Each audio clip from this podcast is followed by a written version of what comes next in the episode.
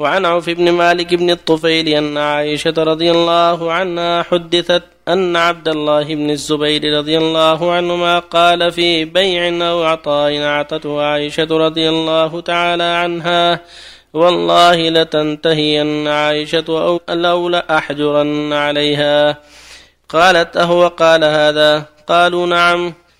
قالت هو لله علي نذر ألا أكلم ابن الزبير أبدا. فاستشفع ابن الزبير إليها حين طالت الهجرة فقالت لا والله لا أشفع فيه أبدا ولا أتحنث إلى نذري. فلما طال ذلك على, على ابن الزبير كلم المسور بن مخرمة وعبد الرحمن بن الأسود بن عبد يغوث وقال لهما أنشدكم الله. لما أدخلتماني على عائشة رضي الله عنها فإنها لا يحل لها أن تنذر قطيعتي. فأقبل به المسور وعبد الرحمن حتى استأذن على عائشة فقال السلام عليك ورحمة الله وبركاته. أنا أدخل؟ قالت عائشة ادخلوا. قالوا كلنا. قالت نعم ادخلوا كلكم ولا تعلم أن معهم ابن الزبير. فلما دخلوا دخل ابن الزبير الحجاب فاعتنق عائشة رضي الله عنها وطفق يناشدها ويبكي وطفق المسور وعبد الرحمن يناشدانها إلا كلمته وقبلت منه. ويقولان إن النبي صلى الله عليه وسلم نهى عما قد علمت من الهجرة. ولا يحل لمسلم أن يهجر أخاه فوق ثلاث ليال فلما أكثروا على عائشة من التذكرة والتحريج طفقت تذكرهما وتبكي وتقول إني نذرت والنذر شديد. فلم يزالا بها حتى كلمت ابن الزبير وأعتقت في نذرها ذلك أربعين رقبة وكانت تذكر نذرها بعد ذلك فتبكي حتى تبل دموعها خمارها. رواه البخاري. وعن عقبة بن عامر رضي الله عنه أن رسول الله صلى الله عليه وسلم خرج إلى قتلى أحد فصلى عليهم بعد ثمان سنين كالمودع للأحياء والأموات. ثم طلع إلى المنبر فقال إني بين أيديكم فرط وأنا شهيد عليكم وإن موعدكم الحوض. وإني لأنظر إليهم من مقام هذا. ألا وإني لست أخشى عليكم أن تشركوا ولكن أخشى عليكم الدنيا أن تنافسوها. قال فكانت آخر نظرة نظرتها إلى رسول الله صلى الله عليه وسلم. متفق عليه. وفي رواية ولكني يخشى عليكم الدنيا أن تنافسوا فيها وتقتتلوا فتهلكوا كما هلك من كان قبلكم. قال عقبة فكان آخر ما رأيت رسول الله صلى الله عليه وسلم على المنبر. وفي رواية قال إني فرط لكم وأنا شهيد عليكم وإني والله لأنظر إلى حوضي الآن وإني أعطيت مفاتيح خزائن الأرض أو مفاتيح الأرض وإني والله ما أخاف عليكم أن تشركوا بعدي ولكن أخاف عليكم أن تنافسوا فيها. وبالله التوفيق. صلى الله عليه وسلم. بسم الله الرحمن الرحيم. الحمد لله وصلى الله وسلم على رسول الله. وعلى آله وأصحابه ومن اهتدى به أما بعد هذان الحديثان فيهما أحكام كثيرة. الحديث الأول قصة عائشة مع ابن أختها عبد الله بن الزبير. أمه أسماء بنت أبي بكر أخت عائشة رضي الله عنها من أبيها. وكان فقيها وكان ذا علم وفضل وتولى الخلافة بعد موت يزيد بن معاوية مدة من السنين. في مكة استقر في مكة ولم يزل في خلافة حتى قتل في عهد عبد الملك على يد الحجاج يوسف سنة ثلاث وسبعين. بلغه عن عائشة رضي الله عنها أنها كانت تعطي عطاء كثيرا جزلا فقال مجتهدا إنه سيحجر عليها لكثرة عطائها وجودها وكرمها. فبلغ ذلك عائشة رضي الله عنها وسألت هل قال هذا الكلام؟ فقيل لها إنه قد قالها. فنذرت لا تكلمه وأن تهجره لسوء ما صنع كونه يهجر عليها أن تعمل الخير وأن تجود وتحسن. ليست سفيهة بل هي من عقل النساء ومن أفقه النساء ومن أعلم النساء. كان ذلك الوقت في قد تقدم بها السن رضي الله عنها.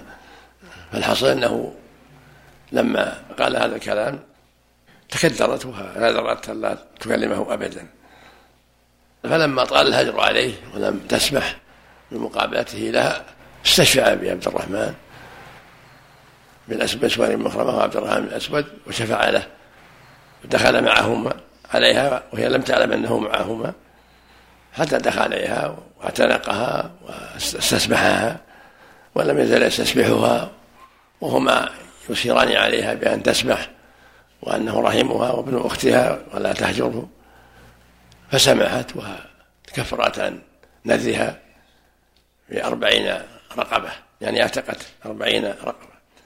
وهذا النذر نذر حكم حكم اليمين لأنها نذرة لا تكلمه. فهو نذر حكمه لها أن تتركه ولا أن تكفر عن يمينها كما هو معلوم.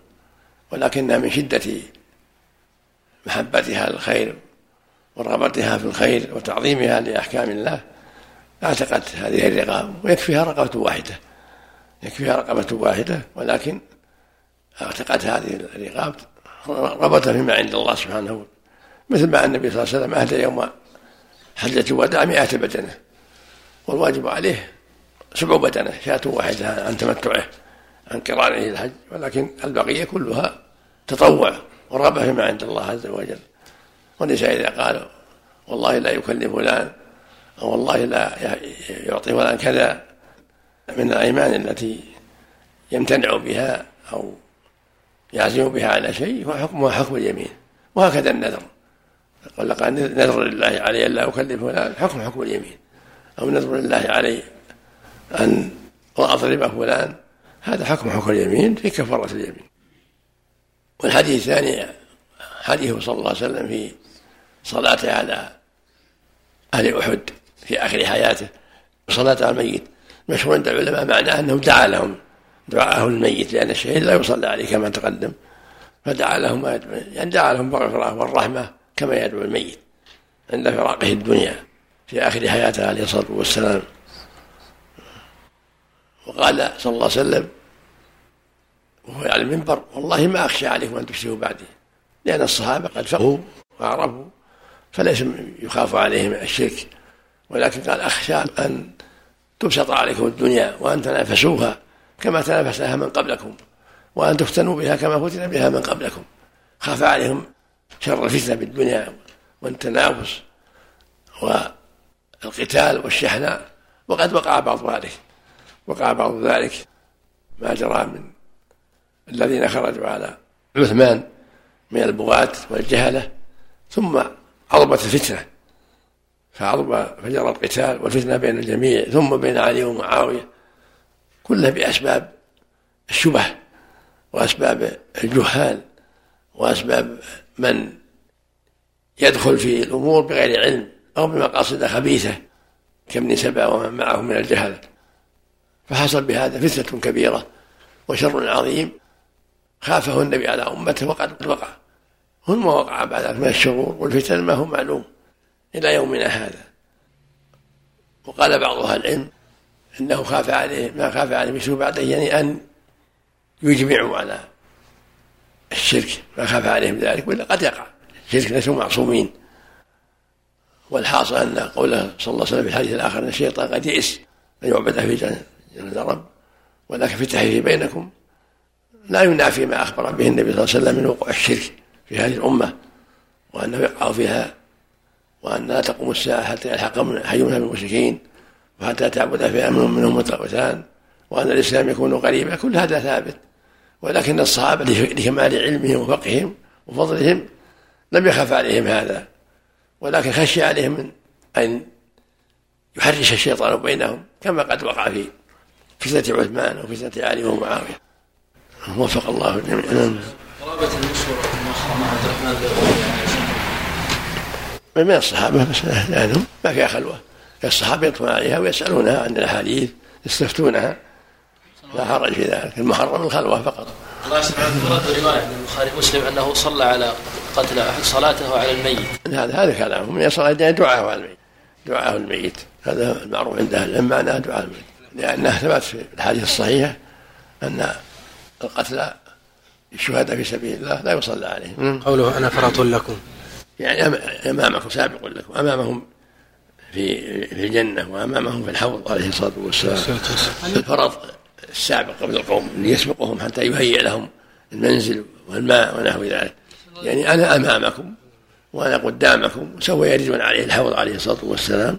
أن يسبقهم بالموت. لا يعني أنا أمام يوم البعث والنشور. يوم البعث والنشور نعم هل ينقل مثلا كلام يسوء عزيز؟ مثلا أغار مثلا على نسمع كلام في عزيز في مجلس هل يجوز أن ننقل الكلام إليه؟ نعم.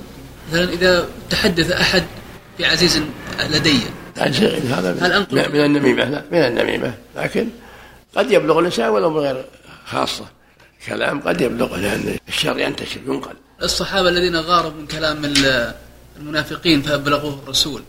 هل المنافقين لا بأس يبلغ عنهم لأنهم كفار ظلمة شر يخشى من شرهم. ولهذا ما أنكر عليهم النبي التبليغ عليه الصلاة والسلام. أحكام أمهات المؤمنين في وقت الصحابة رضي الله عنهم ماذا كانت أحكامهم؟ نعم. أحكام أمهات المؤمنين. لا يتزوج الله حرم عليهم أن يتزوج بعده. ولهم الفضل والرضا والمغفرة رضي الله عنهم. حامهم يترضى عنهم ولهم الفضل العظيم. لكن ليس لهن الزواج بغيره عليه الصلاة والسلام. بالنسبة للنظر المعصية. كفارة يمين. ونذر المباح ونذر المكروه كله كفارة يمين. أما نذر الطاعة يجب وفاؤه لقوله صلى من نذر يطيع الله فليطيعه. ومن نذر يعصي الله فلا يعصي. ونذر عائشة يدور بين الكراهة والمعصية. لأنه نذر قطيعة رحم هجرة. لكن من شدة غضبها غير معصومة شدة غضبها نذرت هذا النذر ويكفيها كفارة اليمين. صلى الله وسلم لو نذر عدة مرات هل يكتفى بواحدة؟ إذا صار الفعل واحد نعم. لكن يكتفى بواحدة؟ إذا كان إذا كان الفعل واحد كفارة اليمين واحد مثل لله علي أن لا أكلم الله الله كل ما سكر قال هالكلام مرات كثيرة كفارة واحد أما إذا تكرر قال الله لا يكلم عليه لا يكلم فلان وعليها لا يكلم فلان الثاني وعليها لا يكلم فلان الثالث وعليها لا يسافر انظر كل واحد له حكمه كل واحد له حكم كفارة اليمين أحسن الله عنك محرمية أمهات المؤمنين على الصحابة. حرمة حرمة من محرمية. نعم. محرمية محرمية من محرمية. أجنبيات حرام عليهم وليسوا محارم لهن إنما هي حرمة من جهة الفضل وكبر الحق.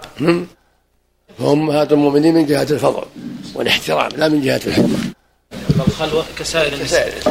لا يخلو لكن الصحابة يدخلون اثنين وثلاثة يسألونهم يدخل عائشة وعلى غيرها. مثل ما يدخل الإنسان واحد من الآن الآن مع أخيه أو مع يا شيخ أحسن الله هل الغريق يصلى عليه يعتبر يصلى كل الشهداء يصلى عليه إلا شهيد المعركة القتل بس. ولا الشهداء كلهم يصلى عليه. إلا شهيد المعركة.